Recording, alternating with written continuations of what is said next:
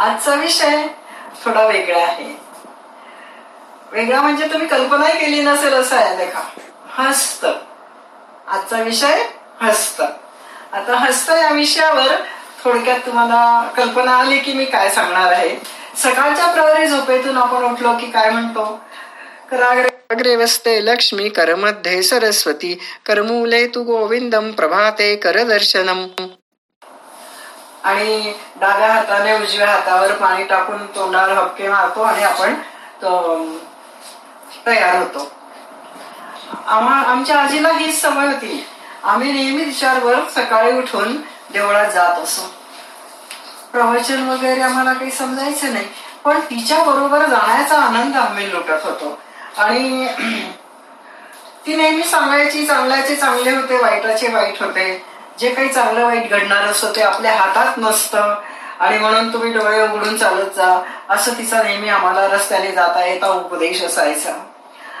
आणि ती काय सांगायची की देवाला नमन करा. फक्त नमन एक असा दोन्ही करा जोडू नये. म्हणजे हात दोन्ही हात पडले आपले जोडायचे आणि नमन.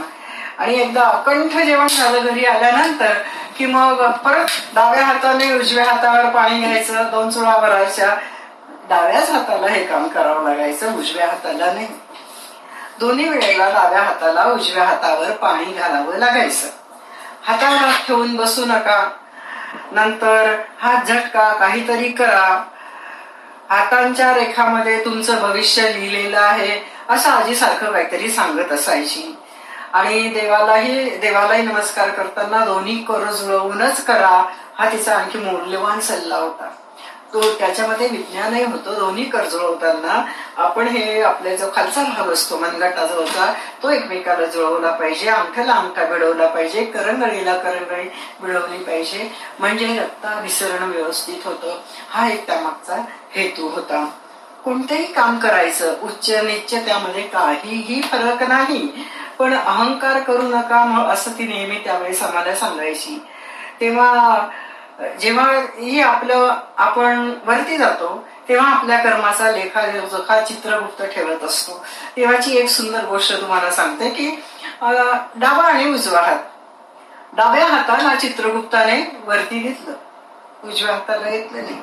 उजव्या हाताने सहजच तक्रार केली आणि त्याने सांगितलं विचारलं चित्रगुप्ताला की हा अन्याय झाला.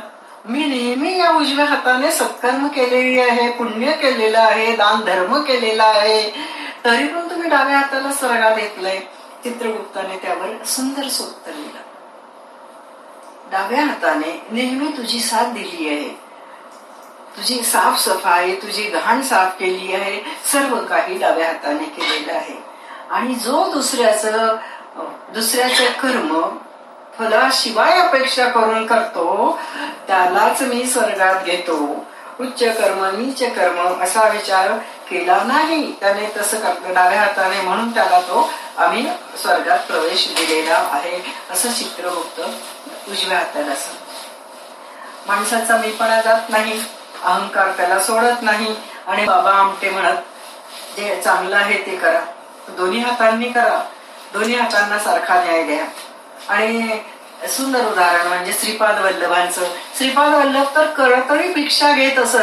दोन्ही हातांच्या पासून ते कधीच आपल्या ताटामध्ये चांदीच्या म्हणा कपानावर केळीच्या कधी जेवलेले नाही. करतळी भिक्षा घेऊन ते तसेच हातावर जेवण करत असत. आपल्याला ताजमहालाचं उदाहरण माहिती असेल. ताजमहाल जगातलं सातवं आश्चर्य मानलं जातं. अप्रतिम कलाकृती. कारागिरांनी वीस ते पंचवीस वर्ष ताजमहाल बांधायला कष्ट केले. पण त्या सम्राट शहाजहानने काय केलं शेवटी? अशी दुसरी प्रतिकृती निर्माण होऊ नये म्हणून त्या कारागिरांचे हात छाटून टाकले. आज्ञाच होती शहाजहानची. बिचारे कारागीर त्याला बळी पडले. दुसरं उदाहरण आपल्याला सांगता येईल. श्रीलंकेचं. श्रीलंकेच्या रावणाने प्रतिलंका तयार होऊ नये म्हणून कारागिरांना अशीच वागणूक दिलेली आहे. परंतु रावणाला तेव्हा हे कळलं नाही की रामाने यांना अभय दिलेला आहे. ते सर्व कारागीर स्वर्गात गेले. म्हणजे त्यांची काही चूक नसताना त्यांचे गरीब गरीब लोकांचे हात पाय छाटणं हे रामा श्रीरामाला मान्य नव्हतं. परंतु समाजात काही अवस्था अशा येतात की काही व्यक्तींना कोपरापासूनही हात जोडावे लागतात. हात झटकले जातात.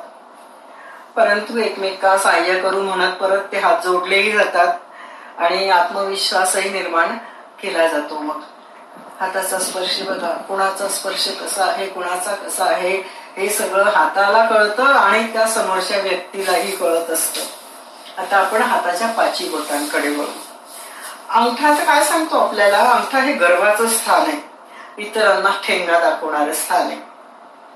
मी सगळ्यांपेक्षा मोठा असं म्हणणारे एक स्थान आहे. पण तो बाकीच्या चारही भावंडांना एकत्रितही आणत असतो. नंतर तर्जने दुसऱ्या नंबरचं बोट. तुमच्याकडे जर असलं ती ते बोट तर तुम्हाला ती धमकी आहे. असं समजायचं. संताप व्यक्त करणारं ते बोट आहे. तिसरं जे बोट आहे आपलं हे मध्यमा हे सर्वात उंच बोट आहे. हे सगळ्या पाच बोटांवर चारही बोटांवर लक्ष ठेवत असतं. कोण कुठे चुकता येते चौथं अनामिका. अनामिका पवित्र मानली जाते कारण देवाला अक्षदा हळद कुंकू सगळं या अनामिकेने वाहिलं जातं. आणि म्हणून प्रेमाने अंगठी पण याच वटात घातली जाते. आता राहिली करंगळी. या चारी वटे वटांनी तिला विचारलं का ग बाई तुझं काय विशेष आहे? ती म्हणली मी तो तुमच्यामध्ये सगळ्यांमध्ये लहानच आहे. मला तर काही असं माझं खास वैशिष्ट्य नाही आहे पण तुम्ही जेव्हा मूठ वळवता ना तेव्हा तुम्हाला माझा उपयोग होऊ शकतो. आणि दुसरं माझं महत्त्व हे आहे की श्रीकृष्णाने गोवर्धन पर्वत फक्त माझ्या एका करंगळीवर उभारलेला आहे. हे माझं महत्त्व तुमच्या सगळ्यांपेक्षा जास्त आहे. मी कुणी लहान नाही कुणी मोठे नाही तुम्ही सगळ्यांनी गो गुण्या गोविंदाने राहावं असंही तिने तेव्हा या सगळ्या बोटांना सांगितलेलं आहे. आता बघा बालकाचा जेव्हा छोट्या बालकाचा जन्म होतो ना तेव्हा त्याच्या मुठी अशा वळलेल्या असतात. आणि माणूस उभं गेला की हात अगदी मोकळे असतात. जगात येताना स्वार्थ असतो आपल्या मनात आणि जाताना मात्र आपण सगळं सोडून जाणार असतो म्हणून आपले हात अगदी मोकळे असतात. यावरून सर्वांनी काहीतरी शिकायला हवं. आता या बोटांना व हाताला एक कणखर आधार लागतो. आणि तो आधार देतो मनगट. मनगटाच्या रूपात देवाने माणसाला हा आधार बहाल केलेला आहे. त्याच्याकडून सर्व कामं करून घेतली जातात. मनगटात बळ असेल तर लात मारेल तिथे तो पाणी काढेल अशी एक आपल्याकडे म्हण सुद्धा आहे. आपल्या समाजात अशा कितीतरी व्यक्ती आहेत त्या स्वतः गरीब आहेत परंतु आपल्या उत्पन्नातला काही हिस्सा अनाथ अपंग सैनिक किंवा गोर गरीब विधवा यांच्याकडे वर्ग करीत असतात. समाजात अशा दानशील व्यक्ती कमी नाही उदाहरणार्थ तुम्हाला ठाऊक आहे टाटा दत्ता पोद्दार चंद्रकांत गोखले यांनी तर इतकं दान केलेलं आहे पण गुप्तदान की असं म्हणावं लागतं देणाऱ्याने देत जावे घेणाऱ्याने घेत जावे. घेता घेता देणाऱ्याचे हातच घ्यावे. असं म्हणावं लागतं. येथेच मग म्हणावं असं वाटतं की तेथे कर माझी जुळती. आता याच्या पुढचा भाग असा तुम्हाला म्हणजे माहिती आहे की नाही ठाऊक नाही. पण आपण एक श्लोक म्हणतो बघा कराग्रे वसते लक्ष्मी करमध्ये सरस्वती करमुले तू गोविंदम प्रभाते कर दर्शनम हाताच्या बोटांनी आपण सर्व कृती करीत असतो. तर हाताच्या बाजूकडची जी बोटं आहेत व मध्यमा त्याच्या हालचाली शक्य होतात ते एकमेकाच्या सहकार्याने पर्यायाने जर एकमेकाच्या सहकार्याने काम केलं तर पर्यायाने लक्ष्मीची प्राप्ती पण होते. तळ हाताचा भाग जो आहे हा आपला मधला तळ हाताचा भाग हा मूठ वाळण्यासाठी कामा येत असतो. आणि तो खोरगट असल्याने काय होतं की वस्तू त्यातून गरम गळून जात नाही. तळव्याच्या भागाप्रमाणे खोल आहे आणि म्हणून ते घरंगळून जात नाही. ते सपाट जर तळवा सपाट असता तर आपलं ज्ञानही आपण विसरून गेलो असतो. आपण करमुले तू गोविंद म्हणतो. मनगटाच्या स्नायूशिवाय बोटे व तळहाताचा मधला भाग हा अगदी कमकुवत. निरुपयोगी म्हटला तरी तसे नाही. तसं नसलं तर बोटांची हालचाल व गतिमानता शक्यच झाली नसती. आणि हे मनगट आहे त्याचे स्नायू आहेत म्हणून आपल्या स्नायूंमध्ये प्रवाहितपणा आहे. तर हात पूर्णपणे असा पसर बोटे सुटी ठेवा. बोटांच्या टोकाशी बघा. आता तुम्हाला दाखवते. बोटांच्या टोकाशी कन्याकुमारी आहे. कन्याकुमारी ठाऊक आहे तुम्हाला. अंगठ्याच्या ठिकाणी हे खंबाळची आखात आहे. अंगठा म्हणजे कच्छचे रण आहे. आणि प्रत्येक बोटावरील हा जो उंचवटा आहे हा उंचवटा म्हणजे विंध्य पर्वत आहे. आणि हा मनगटाचा जो भाग आहे हा म्हणजे हिमालय. अखंडपणे भारताची रक्षा करणारा एकमेव फोल्डेड माउंटन. पसरलेला पंजा हा म्हणजे हा भारताचा थोडक्यात एक प्रकारचा नकाशा आहे. बघा तुम्ही तुमचा हातही बघा कसा आहे तर रामेश्वरच्या सामुद्रधुनीत म्हणजे क- कन्याकुमारी या ठिकाणी. या रामेश्वरच्या सामुद्रधुनीत आपल्याला मोती सापडतात. या केरळच्या भागामध्ये आपल्याला थोरियम सापडतं. नंतर निलगिरी पर्वतात आपल्याला कोळसा सापडतो पर्यायाने संपत्ती आपल्या हातात आहे. पर्यायाने संपत्ती आपल्या हातातच आहे. करमध्ये तू सरस्वती असं म्हटलं जातं. म्हणजे काय? तर वैदिक संस्कृती व विद्येचे माहेर जे उज्जैन म्हणून होते ते करमध्ये होते. असं मानलं जातं.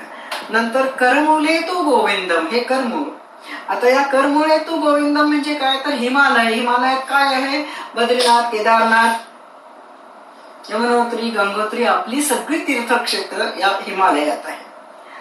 आता अशा प्रकारे हा जो श्लोक आहे हा आपल्या अखंड भारताचं एकत्रीकरण आणि अखंड भारताची एकी दाखवत असतो वर्णन करत असतो. सकाळी जाग येताच आपण मातृभूमीला वंदन करतो बघा. आपण ही सु- कल्पना किती सुंदर आहे आणि काव्यात्मक आहे.